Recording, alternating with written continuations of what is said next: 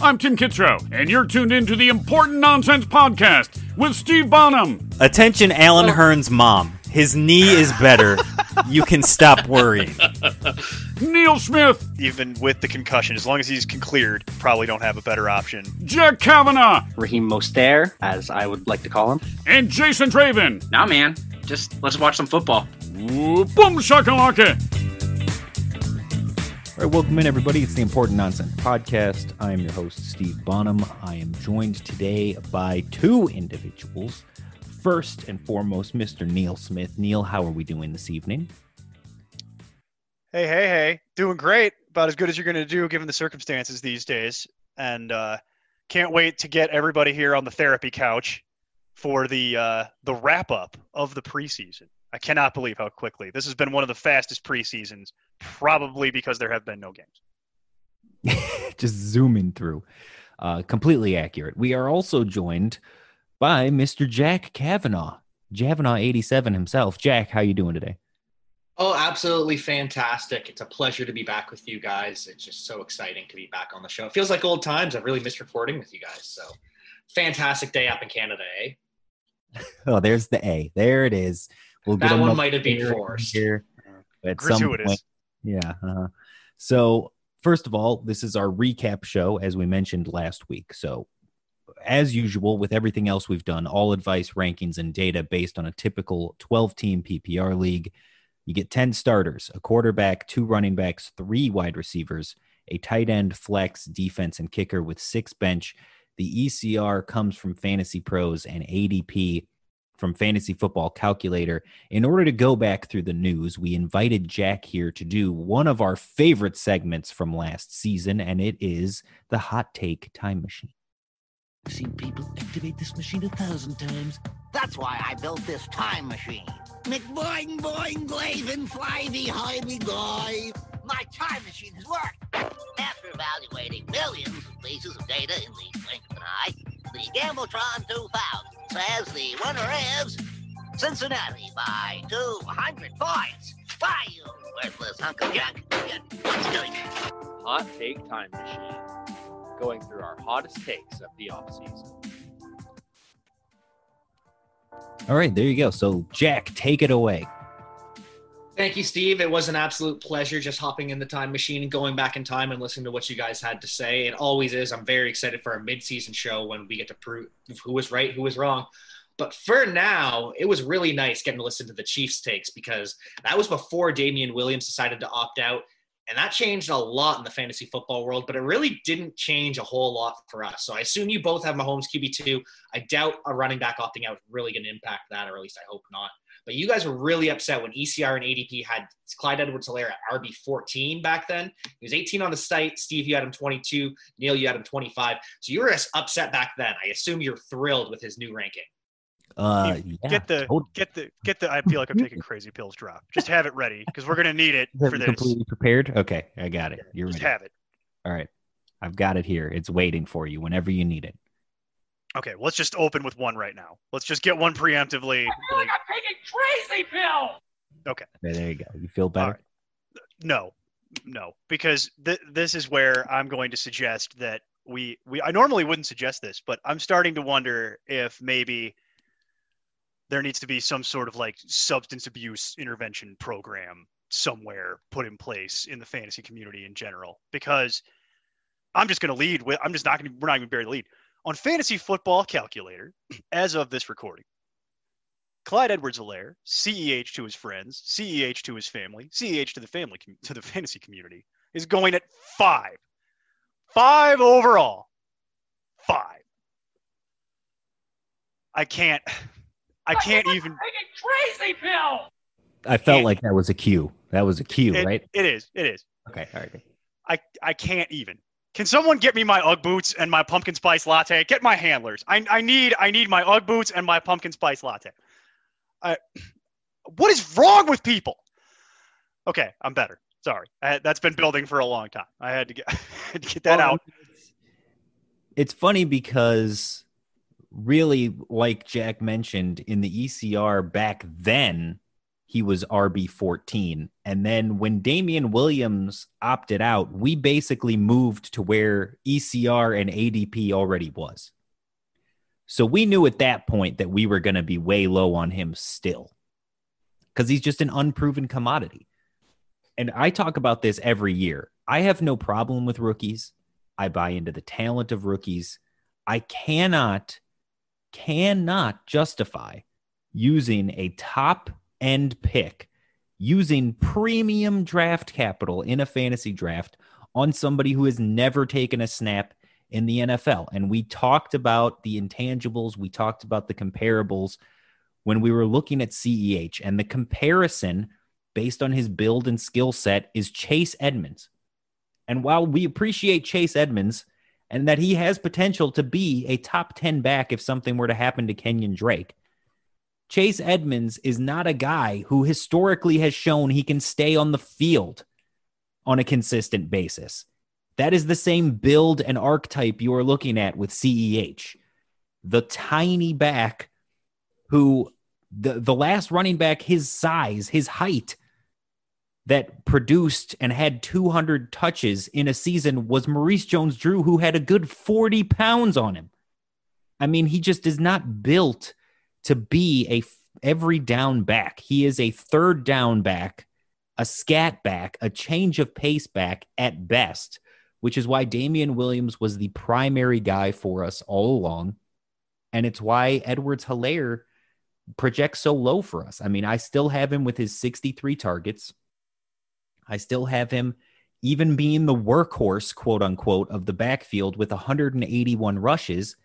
And even with the main touchdowns with seven rushing touchdowns, far and away leading the Chiefs with two receiving touchdowns, the receiving yards over seven yards per reception. I, I, he projects at RB 17. I mean, to get to where you're taking him now is beyond his ceiling. I, I understand drafting for upside, but you have to at least consider the floor. And oh, absolutely. And, I mean, this is just ridiculous. And the thing about his floor too is so Joe Burrow, he threw what 60 touchdowns last year at LSU. Clyde Edwards Helaire mm-hmm. caught one of them. So that's a pretty low floor in a 60 touchdown offense. Yeah, I mean, you talked about that on your show with Jason. If you didn't listen to that, go back and do so. It's it's an astonishing stat. And again, I put this in our our group chat a few weeks ago where we just compared the two of Clyde Edwards Helaire, his entire three year collegiate career at LSU compared to just what Jonathan Taylor did last season. And the overwhelming consensus with the blind look at the numbers was okay, well, given that, I would barely take player A, who was Edwards Helaire, but it would be very close. And then when you find out that that's his whole career compared to just one of three seasons from Taylor with similar numbers, it's not even a question who should be your dynasty one of one. It's not even a question who has the better projection going forward of this rookie running back class. It's Jonathan Taylor, and it's not close. And we're talking about Clyde Edwards Helaire in the top five overall.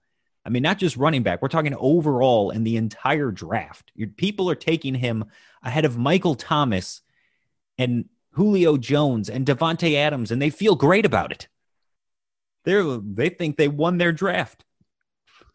And this is and this is I, I want to take it back just a little bit because this also I feel like is a function of something that we talked about in May in the preseason at the ranking summit, and we talked about it again in the run up to the season when we covered the Chiefs for the AFC West show.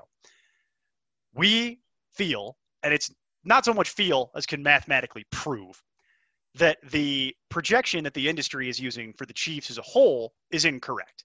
Right. More, more importantly, the math doesn't even add up. It's not mathematically possible to actually have that projection work that way when when you try to total it all up at the end. The numbers for the individual contributors don't match the numbers that you would actually have for the Chiefs. So that's a problem. And it's a problem that's never been corrected. And I feel like it feeds into what we're seeing now. Because in order for you to be sitting here telling me that CEH is a top five pick, not just a top five running back, but a top five pick, what you're actually saying to me without saying it is I co sign this projection. I am good with this. And in fact, I think it's wrong the other way. I think there's more meat on this bone. There's more rushing. There's more passing touchdowns for CEH than what you guys even feel like is within the realm of possibility. And I'm here to tell you, well, that's scary to me because we've been pounding the table saying, guys, it cannot be this. It is not mathematically possible for it to be this. And the other thing that I find very troubling about this entire line of groupthink that people seem to be going down is the idea that it also presupposes the idea that Darrel Williams, the other Williams, who is still on this team, was on the team last year, didn't look great, but he's still there. That he's just not a factor at all. Okay, that's troubling because if you follow the beat reporting, they're saying he's the he's the primary backup at this point. Which so in order for CH to hit the projection, you guys, the people taking him at five, are saying is there is no backup. CH is the the one and the only running back for the Chiefs, which we know as fantasy analysts is impossible. It's also deeply not how they ran that team last year. They were rotating backs through to keep people healthy for the playoffs because we always want to point out with teams like this, with like the Chiefs, they don't care about your fantasy season. They're trying to win the Super Bowl. So they're going to make their team work in the way that is going to benefit them to win playoff games and the Super Bowl. So the idea that we're going to take our rookie and just run all the tread off the tires off this gentleman, make him do everything for us all season, and still I'm gonna are gonna be asking for more of him in the playoffs in the postseason. That doesn't hold water. And then the final point on this is DeAndre Washington is just not being touched in fantasy drafts in a real way. That people just seem to just completely overlook it. You can have DeAndre Washington at the end of any draft that you want to have him in. He's going around like RB 50 at the time of this recording. I'm sorry, but did I just hit my head between the end of last year and the start of this year? Because if we go back to the end of 2019, DeAndre Washington was playing meaningful snaps on people's fantasy rosters in the playoffs when he was the primary back for the Raiders after Josh Jacobs. Playoffs? We'll talk about playoffs. You kidding me? Playoffs? You're welcome. Thank you.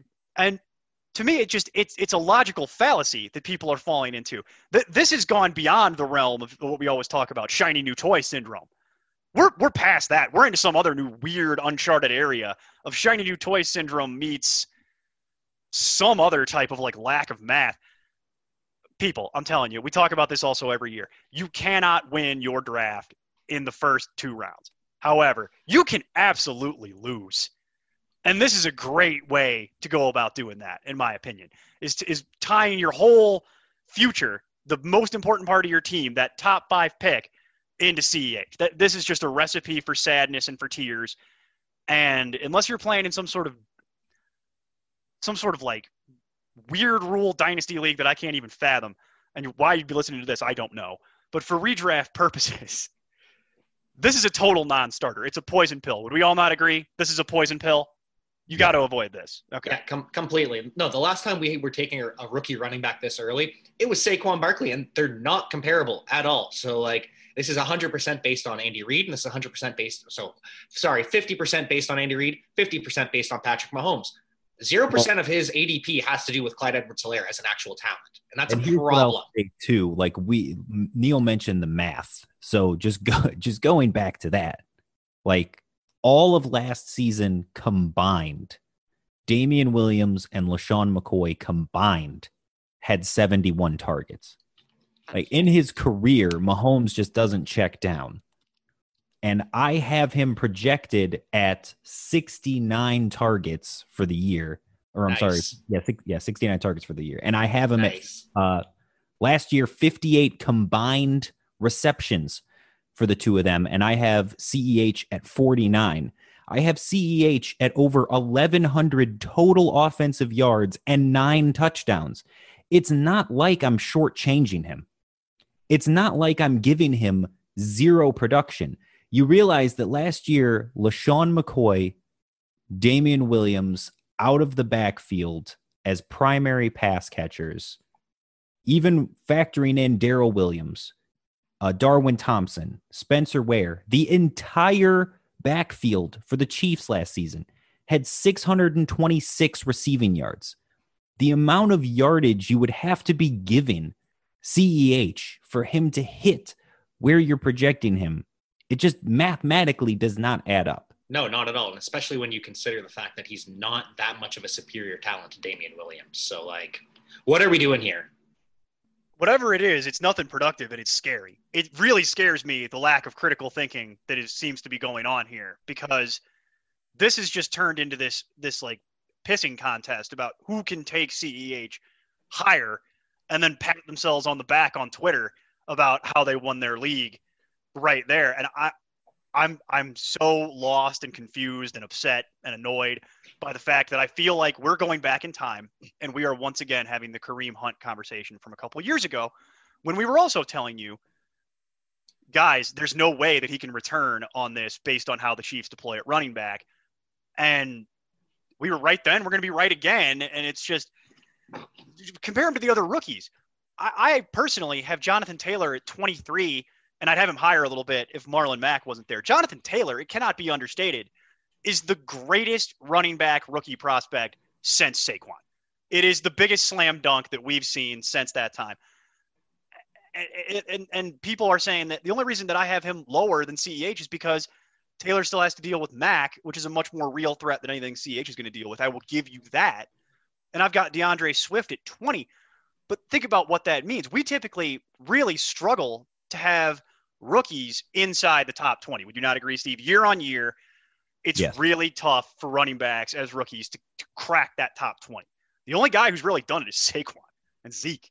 People, guys like that. It's like these are slam dunks. These are things that don't have these horrible markers on them in these convoluted backfields. These are guys that are coming. You're gonna come. Gonna come- they're gonna come in and take the job. We know this, and it's just then it's worth it. But this is not that situation, and Well, I I mean, that's the the only other thing uh, that I'll mention about this, and we'll move on. You bring up Jonathan Taylor, which is good because when we talk about Jonathan Taylor and his prospects in PPR, he gets a lot of the the Josh Jacobs comparison where he doesn't have the hands. He has hands enough that he will be able to produce in any format you use him in. I have him 22, you have him at 23. He is 21 on our site. For for me, the question again is just how involved is Mack? How soon until Jonathan Taylor takes it over? But that offense is going to be fine. They love to run the ball. They force fed Marlon Mack last year, who was a top 20 back the games that he played. And they have a much, much better offensive line. So let's say we saw David Montgomery get hurt today. It looks like he's going to be okay. But let's say, as a thought experiment, Marlon Mack goes to the Bears, or Marlon Mack gets traded to somebody who's running back needy for a low pick from the Colts because they're just ready to move on and it's the Jonathan Taylor show. Does Jonathan Taylor become a top five guy? Because that's the logic that is being put out there by the fantasy community right now. And I would think the answer is no, because people just want to love the Chiefs, and that's just how it is. I'd agree with that. I'd agree with that. I don't think Jonathan Taylor would crack the top five. I think he would get stuck somewhere around 10, 11, 12. And and and and, and you could actually, I would be more comfortable making the argument that at 12, Jonathan Taylor still had upside. If you wanted to go that route with no Mack in the equation, I'd be more be comfortable right with making the argument for Jonathan Taylor as top five as opposed to CEH if that was the case. Well, look at the offensive lines. The Colts' offensive line is absolutely elite and like completely different scenarios. So yeah, if Jonathan Taylor can get that full workload, then yeah, absolutely, it's much better case for him to be top five compared to Clyde Edmonds. Yeah, and like I Helaire. said, when you just look at the two of them, just physically comparing them, who do you think is more likely to handle a full workload and last a full season in that position? Th- This is really another case where we're talking similarly about if you want to go on guys who you may be more familiar with, you you know strictly play redraft, you're not familiar with the rookies. This is a great comparison to say a Nick Chubb versus Austin Ekeler. Because one of these is a wide receiver who's playing running back and is going to get killed if he is the full time guy. And the other is a monster who will rush between the tackles and will get you all of the goal line work and can catch the ball when he needs to. And that is the guy I'd much rather have. Yeah, give me all of the Jonathan Taylor, and I'm gonna put a bold prediction out for the final eight games. I don't even think it's that bold. It shouldn't be, anyways. Over the final eight games, Jonathan Taylor is going to outscore Clyde Edwards-Helaire. Book that right now. I don't even know if you need to put the final eight games on it, but for final eight games for sure, I think that's a dunk. Yeah, and if you can get that prop bet in Vegas, I would take it right now if they're using fantasy ADPs because you're going to get some really nice odds on that one. Not that this is like the normal betting show, but yeah, if you could do that, go ahead and book. Speaking that. of which, Vishal put out a fantastic piece a couple weeks ago when he was doing Rookie of the Year for the AFC, and he threw Jonathan Taylor in there. I absolutely love it. It's an insane value if you are a sports better. Jonathan Taylor, take it to the bank. All right, so let's take a break, and we'll be right back. Support for the Important Nonsense podcast is brought to you by Manscaped, who is the best in men's below the belt grooming. Manscaped offers precision engineered tools for your family jewels. They obsess over their technology developments to provide you the best tools for your grooming experience.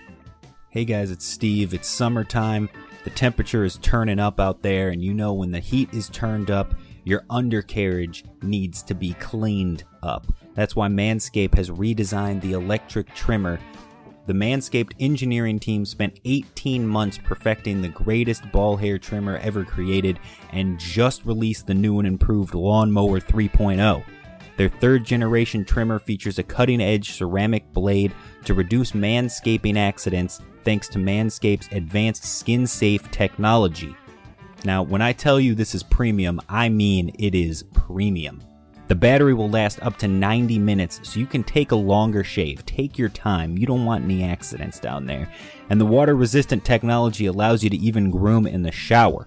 One of the coolest features is the LED light, which illuminates your grooming area for a closer, more precise trim. They've also upgraded to a 7,000 RPM motor with quiet stroke technology. Let's not forget about the charging stand, people. You want to show off that mower loud and proud because this intelligently designed stand is a convenient charging dock powered by USB. Look, if you're listening to me speak right now, I want you to experience this firsthand for yourself. Just head over to manscaped.com and use promo code NONSENSE. That's N O N S E N S E. You'll get 20% off plus free shipping. One more time, that code is NONSENSE at manscaped.com to get your 20% off and free shipping today. All right, welcome back into the Important Nonsense podcast. So we are doing Hot Take Time Machine today, and at the time of your guys' show about the AFC East, Cam Newton had just st- signed with the team, and it was still a little bit of a competition. And recent, more recently, we are talking about platooning the two. That was obviously a lie. To, that there's no way that was ever going to happen. And so since then, Cam Newton has risen from QB 19 in the ECR. We add him QB 10. It's really come a lot closer. But the, what's really changed in the Patriots is the backfield. So Sony Michel is still out. James White's kind of the guy. It's a kind of a mess back there. Steve, what are your thoughts? For me, whenever we're talking Patriots, the backfield is always a mystery, right? Give me the one thing that over the course of time has never been a mystery, and that's James White. And I will take James White to the bank all day, every day, especially because we are talking about PPR. And outside of James White, I'm not touching it with a 39 and a half foot pole. That's it. Period. End of story. I like it. Well, I'll just say I also will co-sign the James White thing. I have him at 26 in my rankings, and based on his current ADPs of this recording, you can absolutely have James White for a value. So if you're looking at a, at a Patriots running back on your team, that's that's the one that you want, and that's the that's the slam dunk. But I do think we'd be doing people a disservice to not at least have a discussion around some of these other guys. So actually, I wanted to talk to Jack because if you're talking about Patriots things, Jack actually is a really solid resource for that. And he's a really solid resource for most things, but in particular this specific topic, we're going right into the Jack Kavanaugh wheelhouse. So, Jack, I the way I chose to approach this was, I'm big chicken, and I don't know what to do anymore. So I hedged it in my most re- recent rankings update. Knocked Rex Burkhead down a little bit, got him at 60, and I basically split the Sony Michel, Damien Harris, Lamar Miller situation into like 60, 70, and 70, roughly, in terms of uh, in terms of ADPs for those guys, because I don't know what to do with any of these guys anymore. So when you get in situations like that, sometimes it's prudent to hedge, especially when a lot of these guys are so close. But what stuck out to me was your love for the man, the myth, the legend, Damien Harris. So I wanted to kick that over to you and see what your inside line on this on this situation is. Well, for starters, who was the starter at, at Alabama when Josh Jacobs was there? Because it wasn't Josh Jacobs; it was actually Damien Harris. So he's a very talented running back.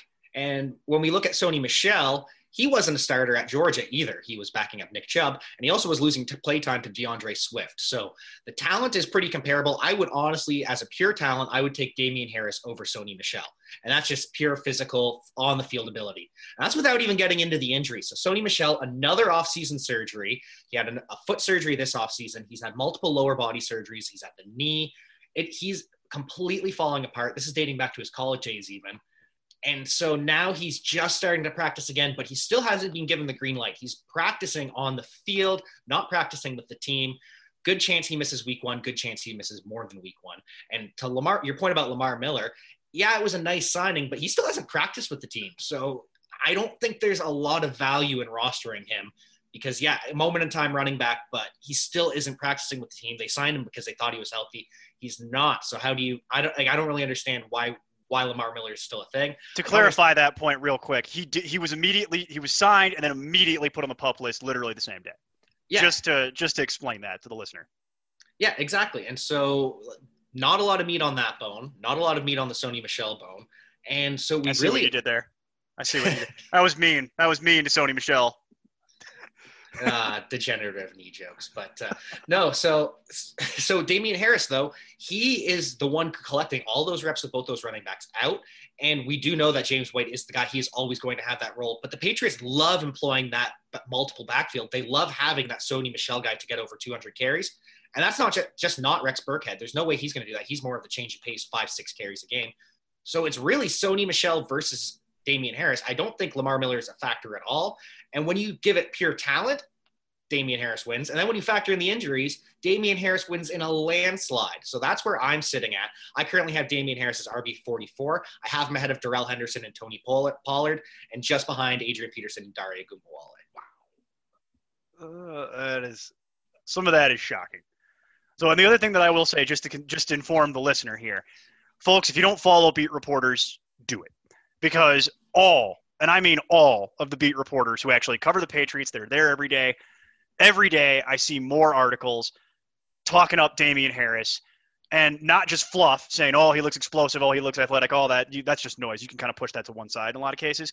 The thing that I found meaningful from the beat reporting, and Jack, you could tell me if I'm crazy, was the idea that with Sony Michel still nursing the foot and not really being able to practice, and Lamar Miller immediately going on the pup. Well, Damien Harris was he inherited all of that work, but what the beat reporters are saying is that he didn't just inherit it; he's proving to them every day that he deserves to keep it. And that's why I thought it was interesting because they seem to be talking themselves very loudly every day into the idea that Damien Harris is going to have that Sony Michel role role from jump. And it's the they're going so far as to suppose the idea that Sony Michel he may get Wally pipped. He may get buried on this weird depth chart the Patriots always deploy at running back. And I thought that was very interesting because, well, the beat reporters they're not always right, but in this case, when you get consensus on something like that, I tend to buy into it a little bit more. So, are you seeing some of the same stuff from your end? Because I know you've got some connections over in that world.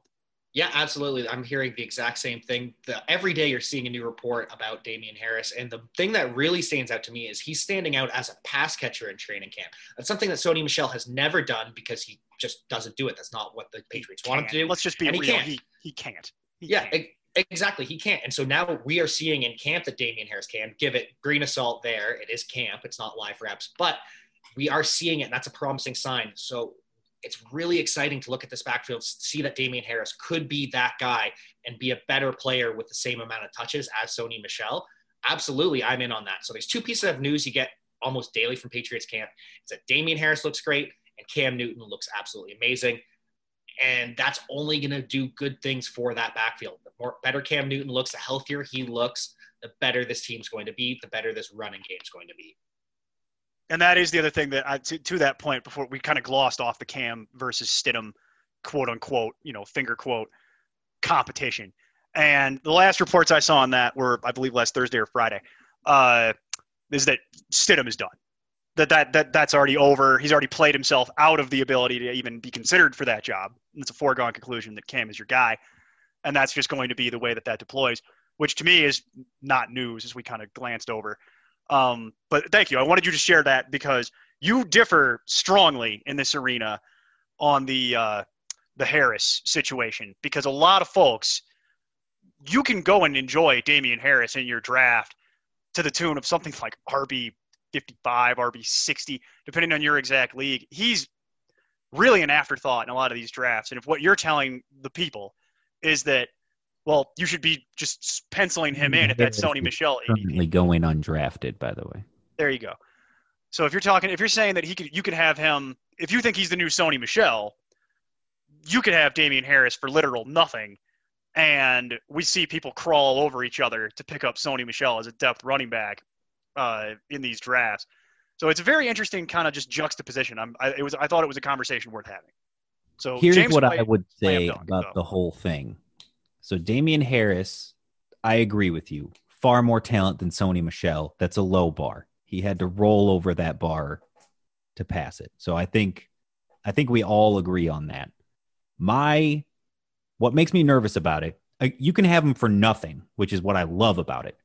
Worth the shot at the end of your draft.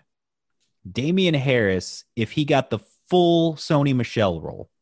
So in our projections, have Sony Michel for 185 rush attempts, but not involved in the passing game, just 14 targets. So let's say That might be a Damian little bit Harris- much too.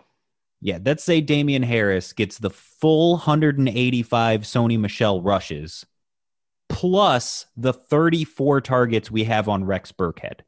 That he just becomes the number two guy to James White. Or essentially, I mean, by those touches, he would be the number one back on the roster. And James White, because he's not rushing the ball as much, would essentially be the third down back, but that makes him more valuable in PPR. Even with those numbers, Damien Harris would project at about RB 47. So you've got him at 44. I feel like that's pretty strong. Right now, Sony Michel, I project at 49, given the full workload if he's the guy. If the role flips and Harris takes it over, it's certainly worth a stash at the end of your draft. But am I am I giving up a whole lot or expecting a whole lot for Damien Harris? Not really. I think more than anything, this is just a PSA to never, ever, ever draft Sony Michel. Please stop wasting a pick on Sony Michel. Please. That's really what it is. In, in a synopsis, James White, yes, and you can have it at a value. Uh, and then it's Damien Harris at the end of your draft. And then the rest of it, frankly, isn't really usable. And that would include Sony Michel. So I'd say if you're evaluating the Patriots, that's how this show would break it down to you. Does anybody have any pushback on that? No, that sounds right. None whatsoever. So we're going to move on to I am going to eat some humble pie. I apologize, my friends. I was slanderous this offseason.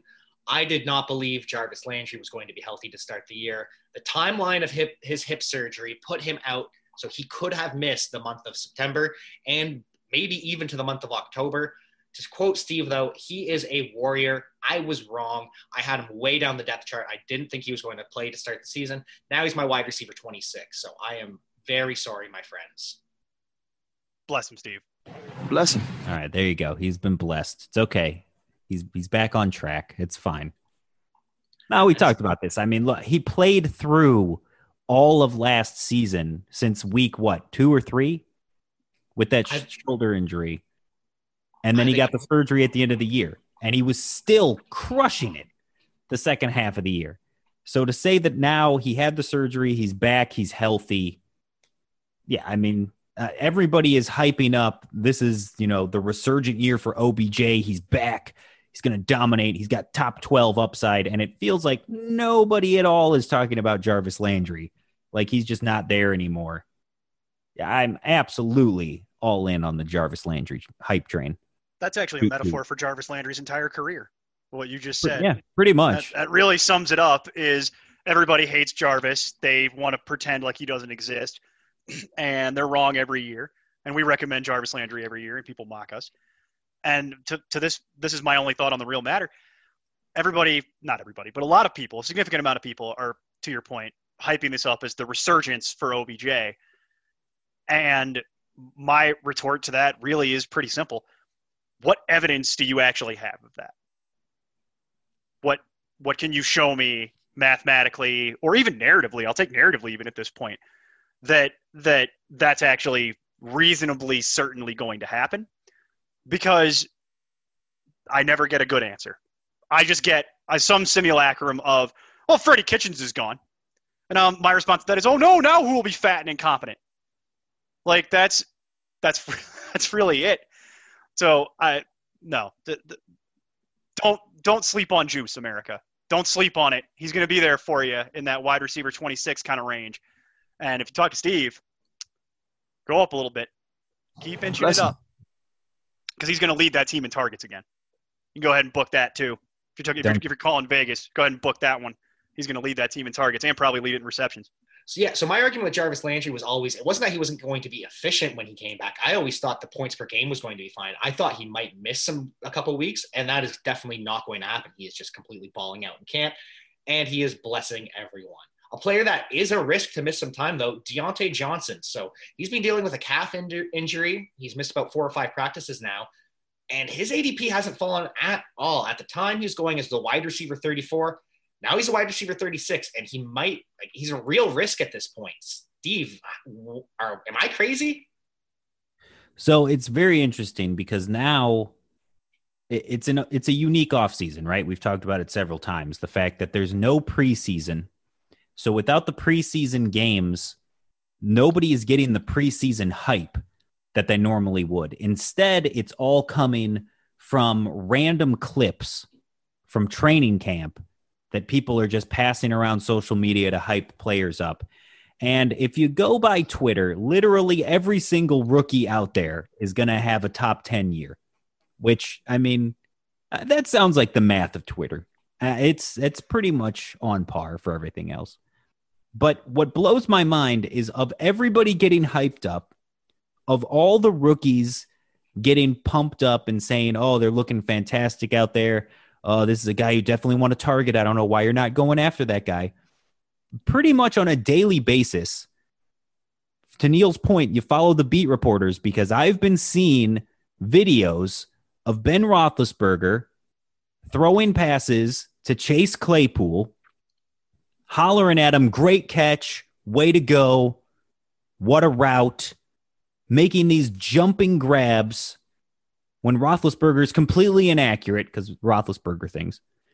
But Chase Claypool's out there making plays, and Roethlisberger's building a connection with him and loving what he's seeing from the rookie, and nobody's talking about it. But no, keep drafting Diontae Johnson in the back end of the 30s. You go right ahead and do that all you want. Enjoy because that that is just going to be again to Neil's point. You can't win your league in the draft, but you can lose it at certain points. And wasting picks on players like Diontae Johnson is a great way to do it.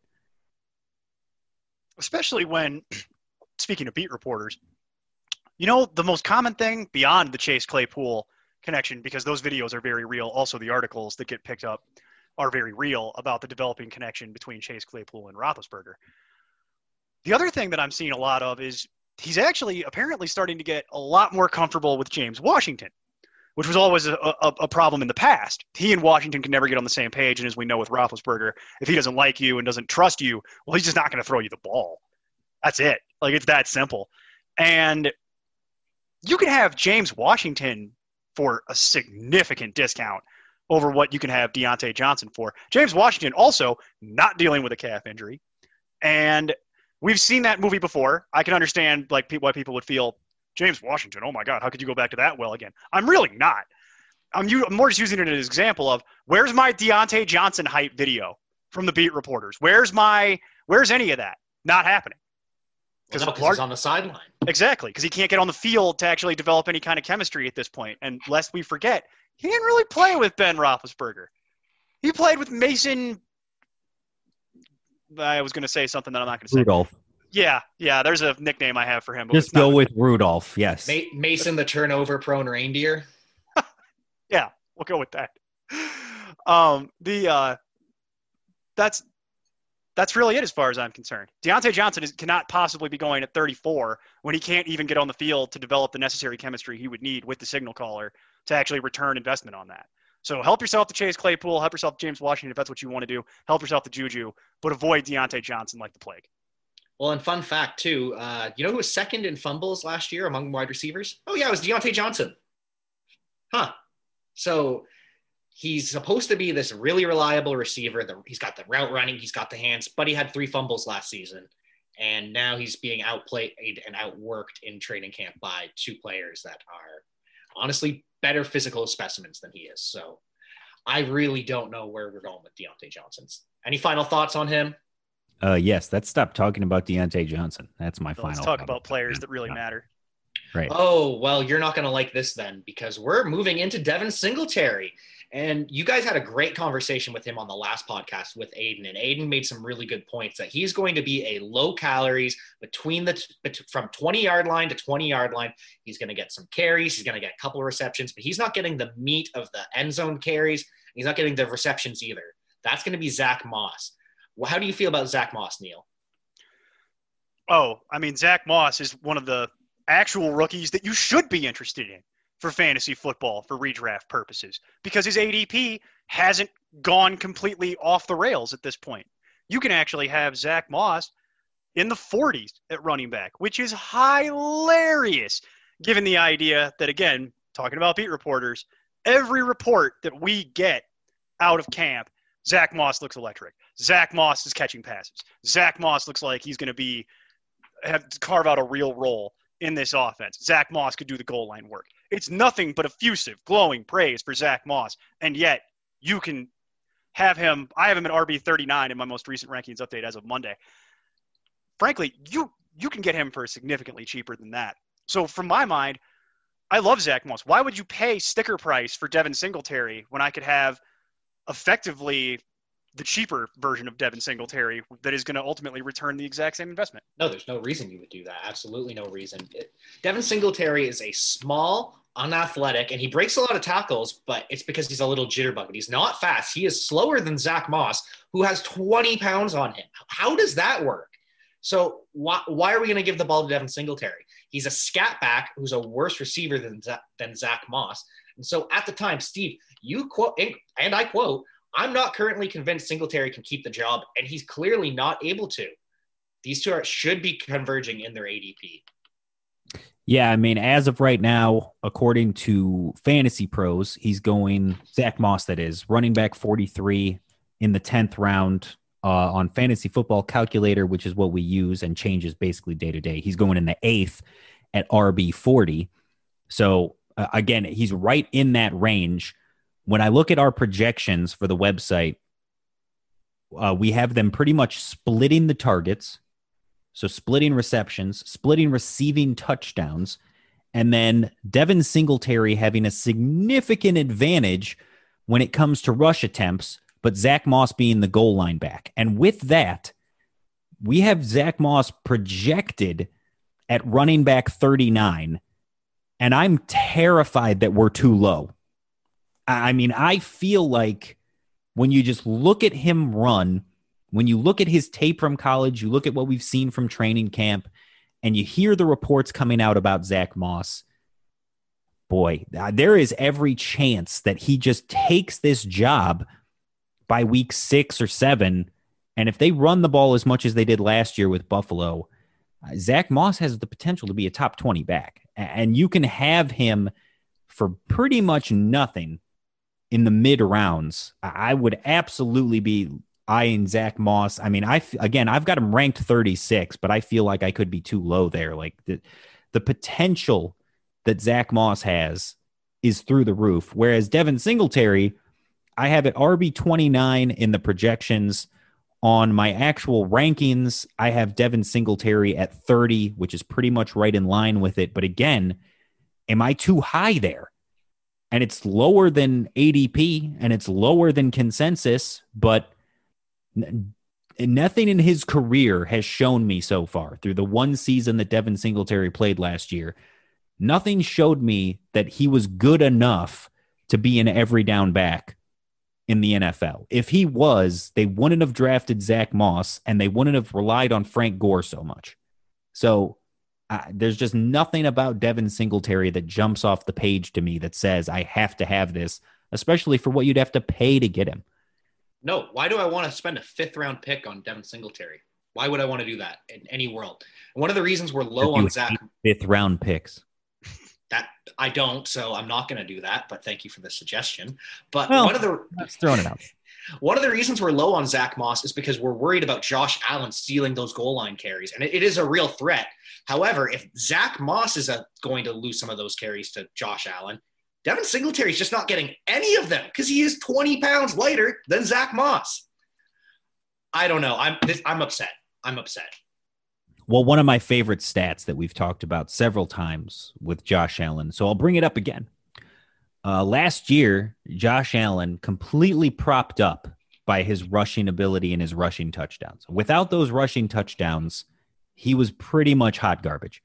So with nine rushing touchdowns, he ended up on a points per game basis in you know whatever standard scoring as QB nine if you exclude week 17 with the nine touchdowns. Without four touchdowns, he would have been QB 15. And you're saying, well, that's a weird. Why cut him in half? Why do you assume that? Because four times last year, four times, they turned and handed the ball to Frank Gore at the one, and he failed to get in the end zone. And on the very next play, Josh Allen scrambled in for a touchdown. That happened on four separate occasions last season, and that was four of his nine touchdowns. So if now you're handing the ball off to Zach Moss and he actually scores those touchdowns, not only does it improve Zach Moss's value, but it hurts whatever value you have baked into Josh Allen and his rushing ability. it just makes me chuckle because we've spent most of this show, most of the offseason, most of our time on Twitter talking people off the ledge on a lot of these rookies in terms of you are way overspending on that. And then we get to Zach Moss and I can't I can't sell this to anybody. Nobody's interested. I can't sell this to anybody in the universe. And it just it does just make me smile because it's just to your point 39 40 running back and we're sitting here having a legitimate conversation about for for good reason especially if he's getting some of those Josh Allen rushing touchdowns we might be insanely too low and and that's and that's a it's just an interesting juxtaposition and dichotomy for this season what a what a ride 2020 has been so far Zach Moss nobody wants it but CEH can go at five I I don't even know what to tell you All right. Well, let's take a quick break from that. Let's get mental sanity back. Take a quick break. We'll be right back. All right, thanks for that, Steve. I really needed that break. I just got really upset over that Devin Singletary. So, time for you to get worked up. I could sense it in your voice that you were just feeling the effects. It's okay. I needed that break. I did. But now it's time for you to get worked up. So, we're going to talk about one of your favorite topics, David Johnson. So, he has moved up. At the time of your podcast, he was the RB19 in the ECR. He is now the RB18. At the time, he was your RB12. Neil, he was your RB14. I'm starting to trend in your direction. I've moved him into RB or into the third tier of running backs. He's my RB20, but we're splitting hairs between him, CEH, who we've talked about repeatedly, Aaron Jones, Gurley, Fournette, all those kind of guys. We're splitting hairs between. So yeah, David Johnson is a workhorse, and he's really not getting the credit still. What's up with that? Well, first, I love the fact that remember when this trade first happened, it was the community's favorite crutch argument of the entire offseason. It's been a recurring theme. Washed. What he's done. Look at him. Washed. He's so done. And he started off in the ECR back in April, RB 26. And then the draft happened and they didn't replace him at all and they didn't make any other moves in free agency. And then he moved up to about 23. At the time of our recording, he was right around 20 and now he's up to 18. He just steadily keeps moving up as people start reevaluating the tape and looking at the numbers again and realizing what the Texans have done with a primary workhorse back in the past. It just it blows my mind that it's taken this long for people to get on board, but I'm glad they're starting to to realize the error of their ways at least. Yeah, and the thing with David Johnson too is since people hate him so much, it's really easy to build your fantasy roster around him. You can get him consistently in the fourth round, sometimes even in the fifth. So there's kind of that running back dead zone in this early second, late third. And so at that point, yeah, I'll take some wide receivers. I'll make, might dip my toe into tight end. David Johnson's there just to carry me home. And I absolutely love it. David Johnson in the fourth, D'Andre Swift in the fifth. But for some reason, people hate David Johnson. He has no competition. Love a running back with real competition. Everyone loves Le'Veon Bell. He has gone up from the ECR. He was 19. Now he's RB 17, and they added Frank Gore. Why? Why have they gone up on Le'Veon Bell? Why have they not gone up more on David Johnson? Well, it's because we talked about this offline. It's August, and it's right before draft season. And what happens this time of year every year? This is when the casuals get involved. The casuals start getting in and prepping for their season. The folks that don't follow this year round, they got to get in. And they got to prep. What do we know about the casuals, Jack? They love Le'Veon Bell. They never stopped loving Le'Veon Bell. So, while it is vexing that he would be trending up, I wouldn't be surprised by it because uh, to, to folks that haven't necessarily been paying attention and think that Adam Gase is a good coach and that Le'Veon Bell is going to somehow be the the guaranteed rip the knob off the lead dog in that running back room consistently for the whole year. That's how it ends up rising. And again, some of these same folks, to Steve's point about David Johnson, some of these folks are the same people that are pushing the narrative the hardest about DJ's washed. The Texans are a bad football team. Bill O'Brien doesn't know what he's doing because they're the casual football fan. They just they just see the headlines and see the pundits on, you know, football live on on ESPN and listen to listen to people like that, listen to Keyshawn talk about that type of thing. So they don't really take a deep dive into the numbers. So they see Le'Veon Bell. Oh, he was so good for so long. Get David Johnson. Boo, he was hurt and bad. And they, that's how I think. That's how I rationalize this juxtaposition. Now they're wrong. And for the love of God, anyone listening to this show, please don't, please don't do that. Please don't take Le'Veon Bell over David Johnson. You're going to be so sad by like week five. So sad. Well, and to Jack's point too, uh, I've seen a few people on Twitter, which again, this this goes back to our general philosophy. Like we love our casual players, the casual fans that join us this time of year. And if this is your first time listening to us this season, that's great. Go back, listen to the other content. But if you, if again, every year we tell you the same thing, and if this is the first thing you're hearing this year, or the only time you're hearing it, you cannot, it's impossible to win your league in the draft, but you can absolutely lose it. You can 100% lose it by making terrible mistakes. And I have seen too many people on Twitter going out there and saying, you have to go running back, running back to start your draft, no matter what, because there's such a huge cliff at running back that it totally falls off. And if you don't go running back, running back, you're totally done. If I'm in a PPR league and based on PPR ADP right now, if I go wide receiver, wide receiver to start my draft, because that's how the board falls to me, because I'm fluid, because I go in ready to adjust to whatever the board does. Guys I can get in the third round are David Johnson, Chris Carson, Todd Gurley, Leonard Fournette. For again, God knows what reason, I can get Leonard Fournette still in the third round. In the fourth round, Jonathan Taylor, who we've already talked about, David Montgomery, who got a ridiculous amount of volume going into his sophomore season with Chicago, assuming he's healthy still, and then Mark Ingram, who was a top 10 back for most of last year with Baltimore, and people are so scared of J.K. Dobbins, that they've completely faded him to the fourth round. So if I go modified zero RB and just go double wide receiver or wide receiver tight end, or if you want Mahomes and he's your guy and you have to have him in the second, there are ways you can adjust, but you have to be fluid. Don't go in with a set strategy of no matter what, it's running back because it falls off. Just please, just be smart about what you're doing in your draft room. Well, and people are accurate when they say running back does fall off, but it falls off after David Johnson in the fourth round. It falls off after D'Andre off, Swift like, in the fifth two round. Yeah. Yeah. Yeah. Like You're- it, it objectively falls off pretty hard, but after 20 running backs.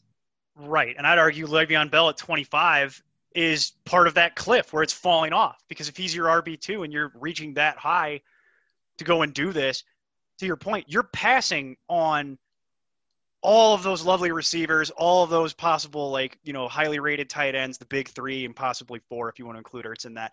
You're just going to, you might be skipping on all of that, which could really help you with ROI if you're saying, nope, I'm so rigid, first, second round, running back, running back you're you're not going to get maximum ROI out of your team unless the board falls to you in a very specific way.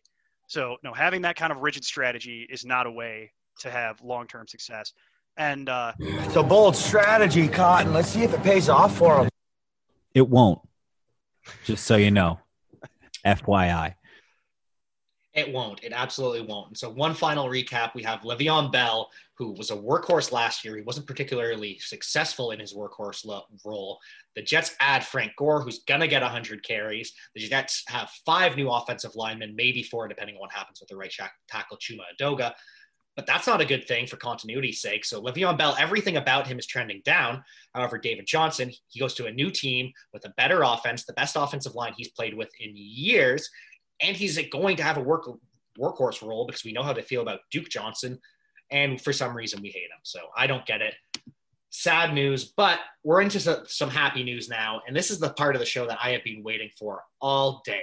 And this is the part where we get to talk about the favorite topic of important nonsense.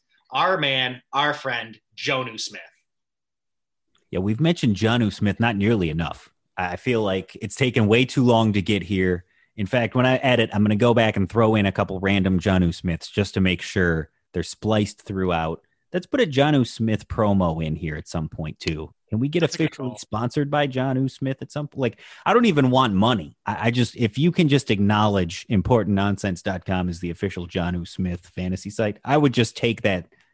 That's fine with me. Just, just if that's what you want to do, Jonnu, we love you. we'll, we'll take a run at making some I Heart Jonnu t-shirts if we can get this all nailed out. We'll get those up on the site and get that get that link to people, get that going. Hanes beefy tees too, the good stuff. So I have a question for you guys. So over the course of the offseason, you had eight shows, each division you guys ran through. How many times do you think you mentioned Jonnu Smith? Not nearly enough. I, that is correct. Not Yeah. enough. Take a take a guess. 15 and it's not enough. No, Like not even total close. we mentioned him or like per show. Or discussed it. Per team, you brought him up for seven. Diff- sorry, six different teams. Seven if you include the Tennessee Titans. So it all oh. started with the Tennessee Titans. You hadn't mentioned him up until that point.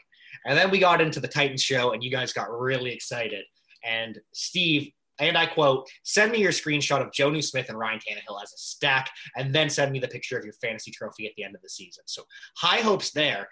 And on that stacking theme, Hopes. That's a spoiler. That that's not even that's not hope. That's not a prediction.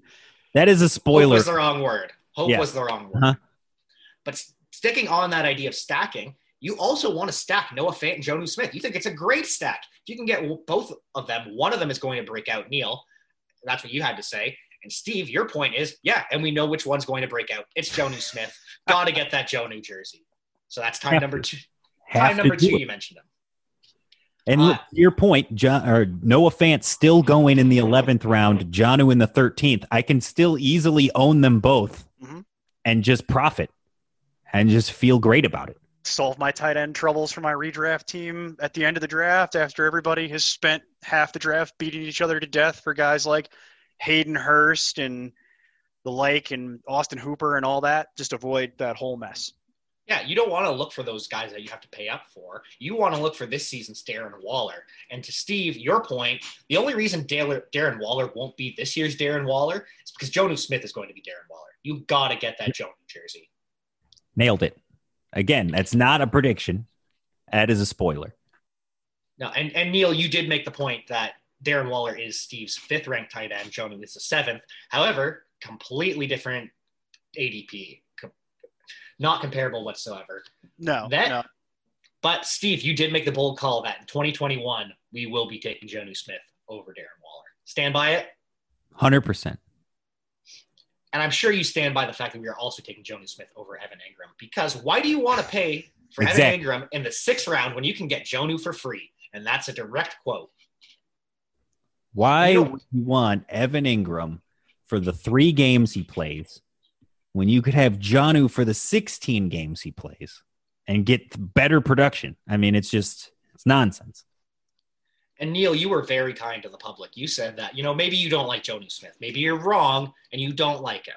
That's fine. You think we're idiots, but there's a better tight end than Evan Engram that you can get at the same price tag as Jonnu Smith.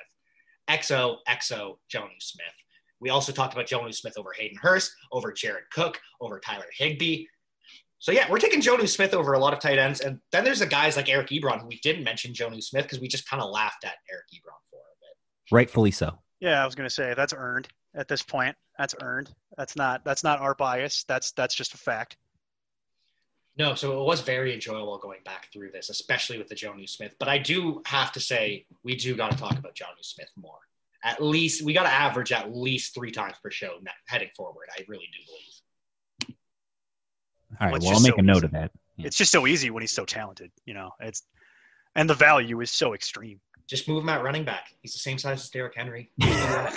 Perfect. Perfect. Yeah. He, he's the one, Jonnu Smith is the wide receiver two on that team. Put it in the Oh, bank. Hundred percent. Well, who else would it be? Corey Davis? I'm not having that discussion again. exactly. We had that conversation for too many years. In Ryan Tannehill's 10 starts last year, Corey Davis had more targets than Jonnu Smith. Guess who had more receptions? Jonnu Smith. Yeah. Corey Davis is bad. Yep. And that's not bias either. There's these lovely graphs that fantasy pros have that illustrates how many points and how many opportunities players get. And the Corey Davis one is hilarious. If you need a laugh because you've had a bad day, pull that up because it is adorable. Yeah, my favorite part of that too is somebody was trying to argue with me that Corey Davis is definitely the wide receiver two or the the secondary receiver because he had more playoff targets. And it was uh Jonnu had 10 in the playoffs and Corey Davis had 12 and Corey Davis had 8 in the last game. In the game against Kansas City when they were getting destroyed in the second half. Sure. Yep. But but no, go no, Corey Davis. He's the Go guy. for it. Go for it. By all As means. much as, as, much you- as I love Jonnu Steve, I still do miss Delanie Walker. Ugh, I miss oh, you. who doesn't? I miss you. Jack, can, can you talk to the Patriots and see if uh, see if they want to go ahead and pull the trigger on that? I heard they were kicking the tires on that in the background. Can they can they go get him back in the league, please? Get get a real tight end in New England. Get Delanie out there. Hey, hey, hey, do not slander Devin Asiasi. Apparently, he looks absolutely fantastic. But no, I would love to see that. Delanie Walker does deserve another shot in the NFL, even though he's All right. Well, I mean, there. if we're talking about getting some kind of tight end in the NFL, Go Bears! we all know. We all know where he's going. Just put him out there with Jimmy Graham, just dual tight end sets. Sure, sure. Considering the Bears are going to have somebody who should be playing tight end because they have nine tight ends, something like that. Still, they thinned it down a little, but it's still some of these guys are going to end up playing running back. They might have to play linebacker. You know, they're they're superior athletes though, according to Ryan Pace. So Yeah, spread spread the talent around. yeah, you know. All right. Well, thank you, Jack. We appreciate you coming on and helping us out with this as usual. Uh, that's wrapping up our off-season breakdowns. Next week, we are going to try to put together a mock draft for you people, so uh, you can watch us be fools and talk about players and and see us battle for who can take Jonnu Smith earliest. So uh, yeah, that'll be fun. Jonnu Smith at five overall Yep. makes as And, much uh, sense as what's currently going at five overall. Sure, and abs- one of us will take Minshew in the first round to get that Bud Light contest. Oh, that's So right. we'll- yeah, we'll have Gotta that. Got to get a twenty dollar gift card from Bud Light and draft Gardner Minshew in the first round. Yeah, because that's uh, not going to be a mistake at all. No, no, no, No, no. no, not at all. Not at all. Also, the twenty dollar gift card from Bud Light is such a hilarious prize to give away for something like this. That I thought my prize was a case of Bud Light, twenty dollar gift card. I can buy like four cases of Bud Light. Yeah. Great, thanks. it's mostly water. yeah, Jack, are- where can uh where can the people find you on socials? Uh, you can find me over at Javanaugh87 on both Twitter and Instagram. Thanks for having me on today, boys. It was very, very pleasant experience. And make sure you guys check out next or tomorrow's episode. We are going to have Mr. Nee Wallace Bruce and Dr. Dynasty John Chansey back. And make sure you follow along with us all season long. Jason Draven and I will be recording next week, prepping you for the next season. Wonderful. Pete Wallace, Bruce, Jack Kavanaugh, John Chansey show is the smartest fantasy football show currently going on the internet. Fight me. Fight me. No, thank Nobody you. wants to fight you, all right? But it, it- in case they do want to fight you, where can they find you on the socials, Neil? You can find me at nonsense underneath nonsense underscore Neil on the Fantasy Life app and also on Twitter. Feel free to fight me there. Still waiting for some takers on that bridge. And uh, check out tomorrow's update. We're going to have the August update. Myself and Wes Smith, no relation, of the redraft trade tables. The August update. Get all your preseason trade values in one handy to use table. Oh, fantastic. Well, uh, you can follow the site on Twitter, Instagram, and Facebook at NonsenseFF. You can follow us in the Important Nonsense community page on the Fantasy Life app. Make sure you're subscribing wherever you listen. Leave us a five star review. You can follow me everywhere at nonsense underscore Steve. And of course, until next week, make sure you keep up the nonsense. Music for this podcast is provided by Lee Rosevere. I'm Tim Kitzrow from NBA Jam and NFL Blitz, and you can find all the guys at ImportantNonsense.com. Kaboom!